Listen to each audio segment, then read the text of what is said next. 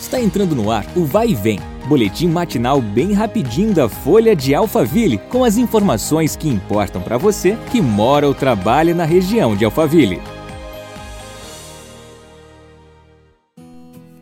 Olá, começamos mais uma edição do nosso podcast.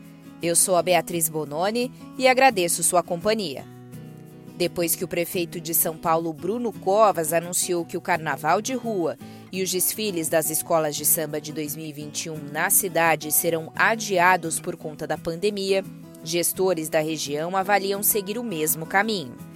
Em contato com a reportagem, a Prefeitura de Santana de Parnaíba informou que ainda não há uma definição sobre como se dará o adiamento do carnaval, bem como se haverá novas datas. A folia na cidade é uma das mais tradicionais da região. Já o secretário de Cultura e Turismo de Barueri, Jean Gaspar, explicou que está conversando com os presidentes das escolas de samba do município para entender a situação. No dia 10 de agosto, haverá uma reunião com o Conselho Municipal da Cultura e representantes das escolas de samba. A proposta é adiar o carnaval, assim como foi decidido em São Paulo. Mas só teremos uma resposta oficial após a reunião, ressaltou. Há menos de quatro meses para a disputa municipal, que acontecerá em 15 de novembro, o cenário em Santana de Parnaíba começa a se definir. De acordo com fontes da própria administração municipal ouvidas pela Folha de Alphaville, os nomes dos concorrentes ao cargo majoritário e para a cadeira de vice-prefeito que serão lançados na chapa do PSDB já foram definidos.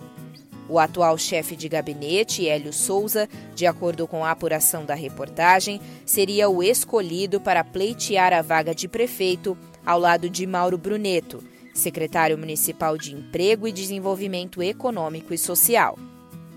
Apesar de hesitar em falar quem apoiará para seu sucessor, o prefeito Elvis César não descartou a indicação de Hélio. Ele disse que ainda não decidiu, mas que Hélio é uma excelente pessoa e seria um ótimo nome. Por outro lado, a oposição já colocou as cartas na mesa. O ex-prefeito da cidade, Silvinho Pecioli, confirmou sua pré-candidatura. O médico Danilo Ferrarese, PTB, atuante na rede municipal de saúde e morador de Alphaville, disse que a população busca para o cargo alguém transparente, honesto e com um passado limpo para votar. O PT trará como pré-candidato André Bastianon. Esses são os destaques de hoje, mas você acompanha outras notícias em nosso site. Até amanhã. Vai e vem, o boletim da Folha de Alphaville. Compartilhe.